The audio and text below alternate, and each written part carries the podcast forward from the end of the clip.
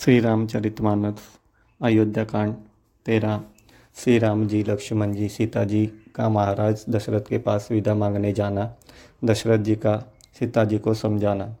श्री राम जी पधारे हैं, ये प्रिय वचन कहकर मंत्री ने राजा को उठाकर बैठाया।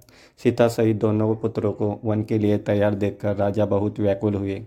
सीता सहित दोनों सुंदर पुत्रों को देख देख कर राजा आकुलाते हैं और स्नेहवश बारंबार उन्हें हृदय से लगा लेते हैं। राजा व्याकुल है, बोल नहीं सकते। हृदय में शोक से उत्पन्न हुआ भयानक संताप है। तब रघुकुल के वीर श्री रामचंद्र जी ने अत्यंत प्रेम से चरणों में सिर नवाकर उठाकर विदा मांगी।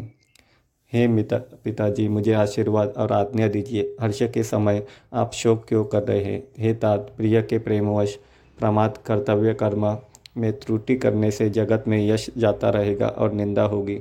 यह सुनकर स्नेहवश राजा ने उठकर श्री रघुनाथ जी की बाह पकड़कर उन्हें बैठा लिया और कहा, हे तात, सुनो, तुम्हारे लिए मुनि लोग कहते हैं कि श्री राम चराचर के स्वामी हैं।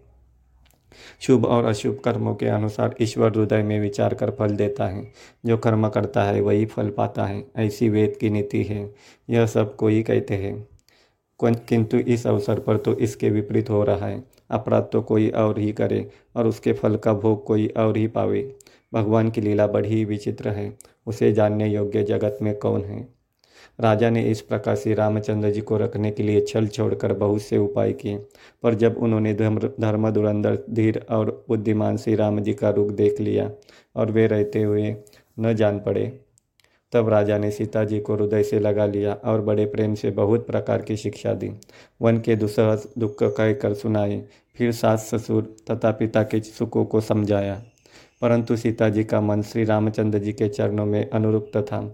इसलिए उन्हें घर अच्छा नहीं लगा और न वन भयानक लगा। फिर और सब लोगों ने भी वन में विपत्तियों की अधिकता बता बता कर सीता जी को समझाया। मंत्री सुमंत्री जी की पत्नी और गुरु वशिष्ठ जी की श्री अरुंधति जी तथा और भी चतुर स्त्रिया स्नेह के साथ कोमल वाणी से कहती है कि तुमको तो राजा ने वनवास दिया नहीं है, इसलिए जो ससुर, गुरु और सास कहे, तुम तो वही करो। यह शीतल, हितकारी, मधुर और कोमल सिख सुनने पर सीता जी को अच्छी नहीं लगी। वे इस प्रकार व्याकुल हो गई। मानो शरद ऋतु के चंद्रमा की चांदनी लगते ही चक, चकई व्याकुल होती है। सीता जी संकोचवश उत्तर नहीं देती। इन बातों को सुनकर कई कई तमक कर उठी। उसने मुनियों के वस्त्र, आभूषण, माला, मेखाला आदि और बर्तन, कमंडलों आदि लाकर श्री रामचंद्र जी के आगे रख दिए और कोमल वाणी से कहा, हे रघुवीर, राजा को तुम प्राणों से समान प्रिय हो। भीरु, प्रेमवश, दुर्बल हृदय के राजाशील और स्नेह नहीं छोड़ेंगे। पुण्य, सुंदर, यश और परलोक चाहे नष्ट हो जाए, पर तुम्हें वन जाने को वे कभी न कहेंगे। ऐसा विचार कर तो जो तुम्हें अच्छा लगे वही करो। माता की सीख सुनकर श्री रामचंद्र जी ने बड़ा सुख पाया, परंतु राजा के ये वचन बाण के समान लगे। वे सोचने लगे, अब भी अभागे प्राण नहीं निकलते। राजा मूर्छित हो गए। लोग व्याकुल हैं। किसी को कुछ सूझ नहीं पड़ता कि क्या करें। श्री रामचंद्र जी तुरंत मुनि का वेश बनाकर और माता पिता को सिर नवाकर चल दिए।